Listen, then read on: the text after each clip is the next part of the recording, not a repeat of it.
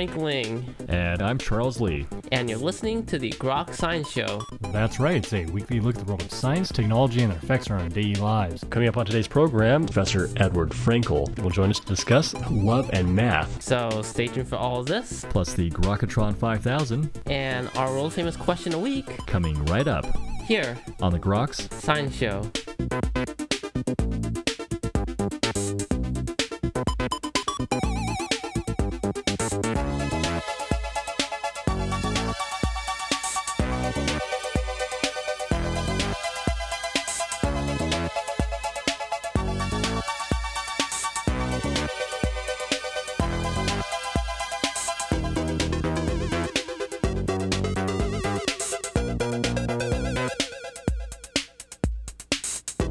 Welcome back to the Groks Science Show. Well, saying the word math to many conjures dread, or sometimes even anxiety, perhaps because the beauty at the heart of mathematics is never truly conveyed upon learning its fundamentals. Well, joining us today to discuss this issue is Professor Edward Frenkel. Professor Frenkel is a professor of mathematics at the University of California at Berkeley, which he joined after being on the faculty at Harvard. He has authored and produced several works in mathematics, and his recent book, Love and Math The Heart of Hidden Reality, attempts to convey the beauty of mathematics to a general audience. And Professor Frenkel, we're very pleased to have you today on the Grok Science Show. Pleasure to be here. Really a, a great book written here, Love and Math. You talk about own interest in math and beauty behind math. Why did you decide to write this book? Well, Charles, I think that mathematics the most misunderstood subject. It is a crucial subject, and of course, all of us have to study it at school to some extent. But I think it is also the most misunderstood, and uh, the reason is that when we study mathematics at school, we only get to see a very small part of it. In my book, I make this analogy. Imagine that you had an art class in which they only taught you how to paint a fence or a wall, but never showed you the paintings of the great masters. That's pretty much the situation we have right now with math education. We don't know about the works of the great masters in, in, mathematics. So some years later, when we hear about math, you know, a lot of us tend to say, "Oh, I hate math," or "I was bad at math," without realizing that actually what we're really saying is that I was bad at painting the fence, but I never really get to see the the subject in its all of its beauty. So we're never really given the big picture, if you will. That's right. So, for, continuing with that analogy, in both cases, painting a fence or painting a, a masterpiece, uh, it involves paint, but to very different uh, motivation, very different results. Of course, uh, what we do study at school, arithmetic, some basic algebra, trigonometry, things like that, they are important topics and they are, you know, they needed to be studied and so on. But it's also important, I think, to expose the subject as, as you, just like you said, the big picture of the subject. What are its goals? What are its connections to the real world? I think students oftentimes don't see those connections, and they think of mathematics as this boring, lifeless, irrelevant subject. And I can speak uh, with authority on this, as because as I explain in my book, I was in exactly the same position. When I was a student, I also thought math was a boring subject which had no connection to the real world, because I, nobody ever told me about this. But I was lucky when I was in my last year of high school there was someone in my life who was a professional mathematician who opened that beautiful world, this magic universe of mathematics for me. And that's what I would like to do uh, with this book for my readers. Really, what led you then to becoming interested in math? Well, so initially, when I was when I was at school, when I was in high school, what really interested me was quantum physics. I was fascinated with elementary particles, how they interacted, all those building blocks of nature, like quarks or electrons and so on. And but what I didn't realize is that behind this all these particles and, and structures was deep mathematical theory, and that's what uh, this mathematician who you know was a friend of my family, friend of my friend of my parents who, that's what he explained to me. I remember this moment very vividly. I must have been about 15 years old. He pulled out a book from the shelf and he opened it, and, he, and I, I saw these formulas and equations and diagrams, and I couldn't really understand them at the time, but it was clear that those were the glimpses of that of that world which was hidden from me. So that was my entry point through an interest in quantum physics, and that's how I realized that there was a lot more to mathematics that that I than what I was led to believe, and that's how I fell in love with mathematics. And uh, I wanted to study it, I wanted to learn more, to understand how physicists, for example, came up with the idea of quarks, of those little elementary particles which are trapped inside protons and neutrons. So that was my that was my entry point in, into math. But and, and eventually my, my research actually led me back to quantum physics. In my book Love and Math, I talk a lot about my recent research, which is on the interface between mathematics and quantum physics. It turns out that mathematical theory is indispensable and essential for understanding the way our universe works at the most fundamental level of elementary particles, the building blocks of nature, as well as on large scale, the scale of the universe. So, in a math can uncover aspects of the physical world that uh, might not be uh, amenable without it. That's right. In my book, I give an example. Uh, you know, Albert Einstein's uh, general relativity theory. So Einstein uh, realized that our space-time is curved, and here I'm not talking about the Earth being curved. Of course, we know the Earth is round, and we've known this for, for millennia. But Einstein's revolutionary insight was that our space-time is, is not flat, it's curved. In other words, if you have a ray of light, it doesn't travel along a straight line, but it bends near a massive object like a star. How did he come up? How did Einstein come up with these ideas? Well, there was no empirical evidence for this. He wasn't trying to fit any experimental data into mathematical theory. No, he came up with this idea within the narrative, within the framework of mathematics, because he tried to generalize his special relativity to allow for systems which are accelerating. And he, had a deep insight that acceleration and gravity are sort of one and the same thing. And the rest was just math.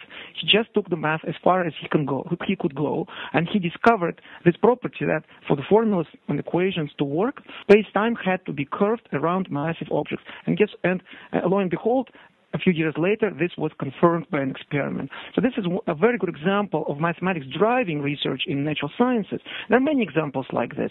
For example, Dirac's discovery of antimatter from the, an equation which now carries his name, or Gell-Mann and Zweig's discovery prediction of quarks, uh, which I also talk about in my book, which was also uh, uh, also followed from mathematical theory, and also the, the, prediction of the Higgs boson, which of course was in the news recently because of the Nobel Prize, which was awarded uh, to people who made that prediction. How is it that uh, we can sort of grasp these sort of features? I mean, are there aspects of it uh, that we can kind of appreciate and sort of more general features? That's a very good question, Charles. Uh, of course, there are two there are two sides of this. First, starting we, we, need to appreciate the importance of mathematics and what mathematics is good for. I think oftentimes, even among scientists, people only appreciate mathematics as a, a way uh, of building models around empirical data. So, from this point of view, mathematics plays sort of a secondary role. That the scientist would collect some data and then uh, would work with the mathematician to create a model around it. So, what I'm trying to say is actually mathematics plays a more fundamental role because, for example, our imagination is quite limited. Our visual imagination is quite limited. We can only imagine three spatial dimensions. We can only imagine curved objects like a sphere or surface of a donut, which have dimension no more than two. But now we realize that our, our universe might well have a higher dimension than four, uh, than four in three spatial and one time dimension. And even imagining four-dimensional space-time is beyond. So how can we possibly think of higher dimensional spaces? How can we imagine curved spaces which are not embedded into a landscape of a flat space? Mathematics is the only way to do this. And, and, this is important to appreciate this. And that's the first step. And of course, then the second step is to ask, how do we actually convey these ideas? How do we explain these ideas? And uh, here I think that there is, a, there is a disconnect. There is a disconnect between professional mathematicians like myself and the general public. We don't do a good job communicating ideas of mathematics. And I personally believe that these ideas, some of the fundamental ideas could be communicated in rather elementary way, in accessible way, because they are not really much more complicated than such uh, scientific ideas as DNA or the solar system or the idea of the quantum. And of course, you know, I'm not a biologist. I, I never took courses in, in biology. But if someone talks to me about DNA, okay, I have a basic rudimentary idea, so I can carry a conversation. This is part of our collective consciousness. This is part of our cultural discourse. But not mathematical theories such as the Langlands program, which I talk about in my book, which I think is just as important as Einstein's relativity theory or the theory of DNA. Can have as much potential potential to change our daily lives. But mathematics is inevitably more abstract. It doesn't connect immediately to the real world or to our consciousness the way some other ideas in science, uh, you know, can connect. So we have to be more creative. We have to find ways to explain things. And in my book, I try to use analogies and metaphors explaining mathematical ideas. And I think this is something that can go a long way. The program that you mentioned, the, the area of your own research, the, the Langlands program, uh, right. as you call it, the grand unified theory of, of mathematics. And, and it's a groundbreaking area, as you mentioned, but something that most of us aren't familiar with. I'm curious if you maybe talk about this. Well, I, I would like to put the Langlands program on the map. And, and it's kind of interesting because Langlands, Robert Langlands is a mathematician who currently occupies the office of Albert Einstein at the Institute for Advanced Study in Princeton. So in the uh, late 60s, he came up with these ideas, which now, which led to what we now call the Langlands program, which is one of the biggest ideas, I think, that came out of mathematics in the last 50 years. And so, how do you, how do, does to explain this in sort of um, in just in a few words? Well, the basic idea is that the Langlands program allows us to connect different fields of mathematics. And for an outsider, for someone who is outside of math, mathematics might appear as just this one big lump, but actually mathematics has many different subfields. For example, there is algebra, there is analysis, there is number theory, and so on, geometry, and so on, right? And so all of this, and, and mathematics, unfortunately, is becoming more and more fragmented, where you have people, say, algebraists working on their problems, geometers working on their problems, and they not talking to each other that much.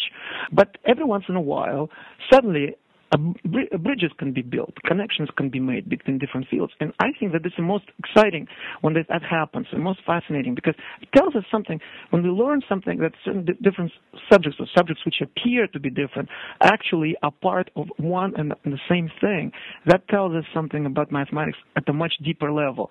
We, because honestly, we don't really know, I, I think, what mathematics is really about. Of course, there are all kinds of concepts which are we are familiar with, such as the concept of numbers or lines and planes and triangles and things like that. And of course, they are important and they are there.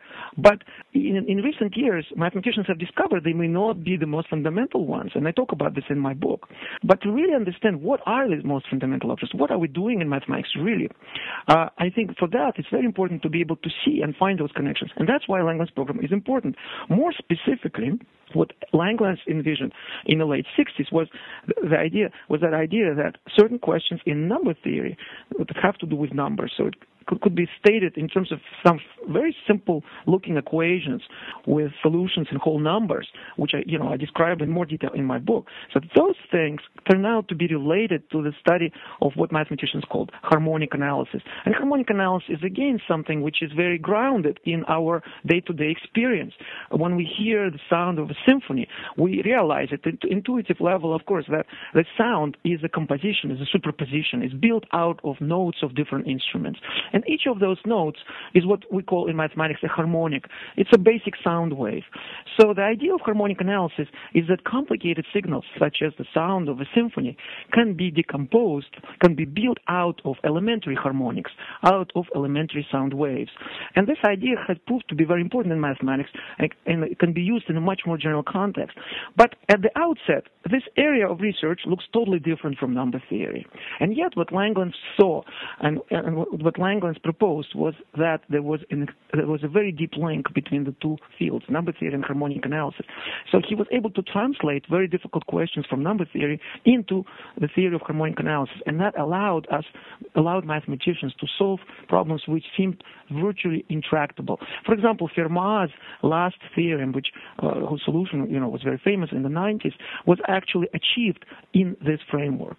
Yeah, Andrew Wiles was able to use different fields of mathematics to, to come up with That's a solution, right. right? Yes.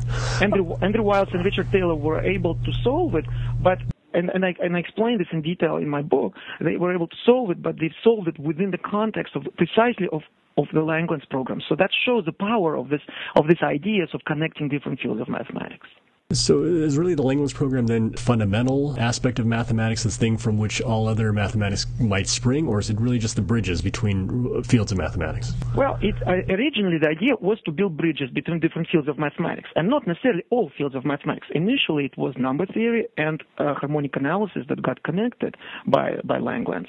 But later on, we realized that the same ideas, the same patterns, can be observed in other areas as well. For example, in geometry, and more recently also in quantum physics. Physics, and I talk in, uh, you know in great detail about this in my book. Um, there are of course some other areas of mathematics which are not necessarily uh, connected to the Langlands program at the moment. So Langlands, I would not say that the Langlands program is somehow the most fundamental part of mathematics, but it is uh, a set of ideas which allow us to look at different fields in a different way, in a new light. That they are connected. They enable us to build those bridges. And but building those bridges is not just um, doesn't just enable us to translate things. It also leads to deeper understanding of those fields which we connect. For example, we were able to get in better understanding of number theory. We were able to gain better understanding of harmonic analysis of geometry, and now even of quantum physics. Uh, so, is it difficult to find these connections, or they emerge after sort of comparing the different branches of mathematics? It's it's difficult to see, but moreover, I would, I would, in my opinion, we still don't understand why they exist. You see, so this is fascinating, right? So the ideas first came out in the, in the late 1960s, so almost 50 years ago. And as far as I, from my point of view, uh, my opinion is that we still don't know why these connections have been proved in some cases. So once the ideas idea was out there, people started testing it, and so on one side. Just to give an example, on one side you could try to solve some equations on whole numbers and you try to count numbers of solutions and so on, and it looks like you get some random sequence of numbers, for example. On, on the other side, then you realize that those numbers appear out of something, uh, some function which is natural in harmonic analysis, and it's just complete miracle. It's really like magic. And uh, I'm not saying it is magic. It is not magic. It's something which is very deep and which we should get very deep understanding of. But it is at the moment a big mystery, right? So Langlands was able to see that. That was a, that was a revolutionary insight. And of course, uh, he, there were some examples that he was able, through those examples, he was able to see these patterns, right? But once we have, once we know, once we believe that they are out there, we're trying to analyze and we're trying to understand what's behind them. And we've made some progress in the last 50 years in understanding them, in finding more examples examples. And even more so, we were able to see the same patterns now showing up in other areas, right? But the question I think that really drives this research and makes so many people fascinated about it is why these connections are there. And it's one of the biggest mysteries. It's sort of like one of the wonders of the world, in my opinion. Indeed. Do you think it reflects something about, uh, as you put it, subtitle of your book, hidden reality, universe? Hidden reality. That's right. So my, the subtitle of my book is the heart of hidden reality. So, so I talk about mathematics as this kind of hidden reality, but and this is an example of that. So there is something beneath the surface which we don't see yet. So there's Langlands, Langlands ideas indicated there are certain things which we still don't understand beneath the surface. And this is not the first time this happened. Of course, there have been many in history of mathematics. There have been breakthroughs where certain things or certain properties were observed, and for many years years, mathematicians were not able to find an explanation. And then the explanation was found, and that's maybe turned some fields upside down. And that's what I think is going to happen. That the, the, the result, as a result of this research, we have already learned so much, such a great deal about mathematics, but we'll actually, we'll, we will still learn more in the next 50 years. The greatest challenges are not just testing these ideas and uh, different examples and different specific examples, which has been going on and which is also very important, but to really uh, trying to understand why why they're there in the first place. And so I'll give you another example. So the the patterns of the Langlands program also show up in quantum physics, right? And this was one of the most interesting developments I think in the last 10 years, in which uh, I was I was very lucky to participate, as I, and I explain in the book. Actually, I sort of I sort of take my readers behind the scenes and I show you know some board meetings where people uh, gathered and tried to attack these problems and try to um, make advances and try to understand what's going on. But physics, actually, the Langlands program has to do with something very fundamental, which is called the electromagnetic duality. And this is a very special property of electric and, mag- and, and, magnetic fields, which if you look at the equations which describe electric and magnetic forces, the so-called Maxwell equations, after physicists who first wrote those equations in the, in late uh, 19th century, can see that if you switch electric and magnetic forces, if you replace electric by magnetic, magnetic by electric, the equations stay the same. And it's surprising because we know that electric and magnetic forces play quite different roles. Uh, electric force is what's responsible for electricity, for example, for the light. And magnetic force is what enables us to use a compass to orient ourselves. So very different. And yet they enter the equations in a very symmetrical way. So that led to this idea of electromagnetic duality.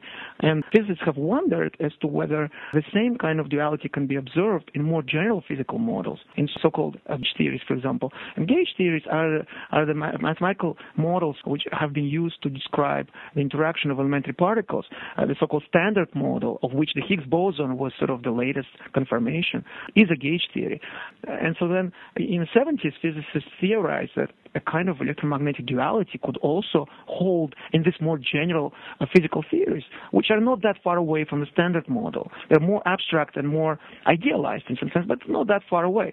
And lo and behold, they found some structures which are exactly the same as the ones appearing in the Langlands program in mathematics, and nobody knew why. But it was a big question, it was a big mystery. And only in the last five, ten years, it, uh, it was only in the last five, ten years that we found some pieces, some fragments of the answer and I talk about this in, in the book, that it, it, turns out that there is a link, in fact, there is a link between Langlands program in mathematics and electromagnetic duality, even though they look like they come from two different worlds, the world of mathematics and the world of physics. And it's, I, I think it's, it's, a long, it's on this path of connecting different fields and trying to see the same patterns showing up and, and working out in different areas of math and physics and maybe other areas of science that we will be able to make progress and be able to understand and to see things in the right light. Well, this book, you do try and take readers behind the scenes uh, onto what mathematicians are really trying to do in terms of approaching it. Well, I talk in my book. I talk uh, mostly about the Langlands program, but different aspects of it. And uh, the reason I talk about this is that I think it gives a good panoramic view of what mathematics is really about.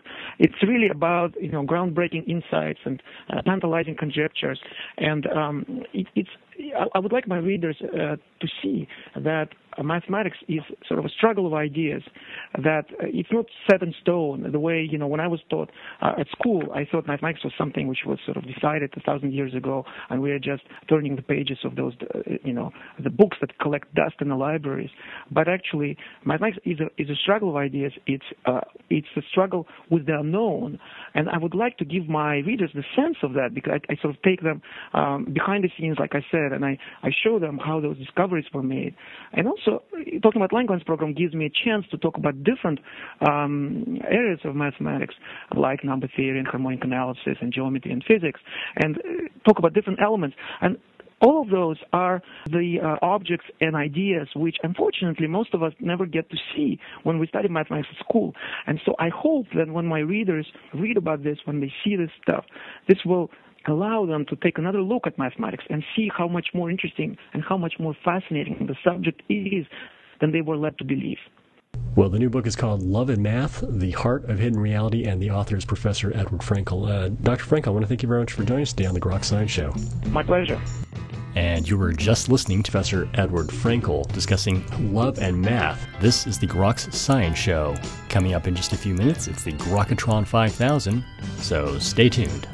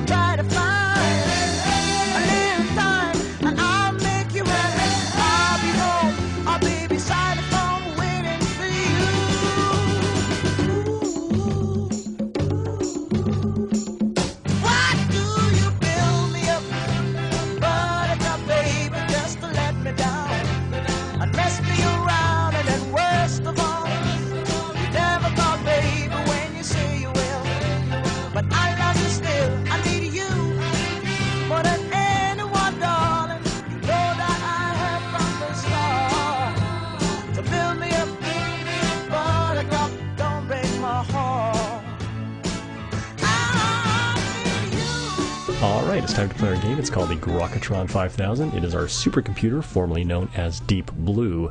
And today, the Grokatron 5000 has chosen the topic a unifying entity or a statistical outlier. So, for the following five individuals, the Grokatron 5000 would like to know if you would classify them more as a unifying entity or as a, a statistical outlier, and a little reason why. Dr. Frenkel, you ready to play the game? All right, I'm ready. All right, here we go. Person number one is he more of a unifying entity or a statistical outlier? It's the uh, talk show host, Jerry Springer. Jerry Springer.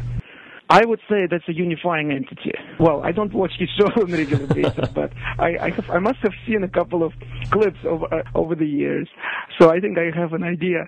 And I think that it, it, the reason I classify that as as a unifying entity is because I think he represents a certain kind of a day of a daytime show, television show. So in that sense, I think that he maybe in a sense he created uh, was one of the people who created that trend or that that class of shows. But I certainly wouldn't call him a statistical outlier. okay. All right. Person number uh, two, it's the uh, golfer Tiger Woods. Tiger Woods. Well, Tiger Woods, I would say statistical outlier because, uh, uh, again, I don't play golf and I don't follow it that much. But yes, I do. I would have to be brain dead not to know about Tiger Woods and not to know that he was head and shoulders above other golfers, at least for a significantly long period of time. So yes, statistical outlier for sure. okay. Uh, person former Vice President Al Gore. Al Gore. Al Gore, statistical outlier too. I, you know, very impressive individual who saw a lot of things early on, way before others could see them. So that's in my book. That's a statistical outlier. All right, uh, and person number four, it's uh, the pop star Britney Spears. Britney Spears. That's a tough one. I like Britney Spears. I think she was a groundbreaking artist in many ways. So, but then of course there, she had many followers. So, in a way, one would say she's an a unifying. She, I think she started out as a statistical outlier, but it became um, a unifying entity. All right, and uh, finally, uh, number five, it's uh, Senator from Texas, Ted Cruz. Senator from Texas, uh, Ted Cruz, I would say for now he is a statistical outlier, and I hope he does not become a unifying All right. Well, Dr. Frank, I want to thank you very much for sticking around playing our game and again uh, talking about your new book, Love and Math The Heart of Hidden Reality. Thank you so much for your time. My pleasure. Thank you. And that's all for this week's edition of the Grok Science Show. Make sure you tune in next week for more from the world of science and technology. If you'd like to contact us here, you can email us at science at groks.net. For Grok Science, I'm Frank Ling. And I'm Charles Lee. Make sure you also see us on the web at www.groks.net. Have a great afternoon and keep on grokking.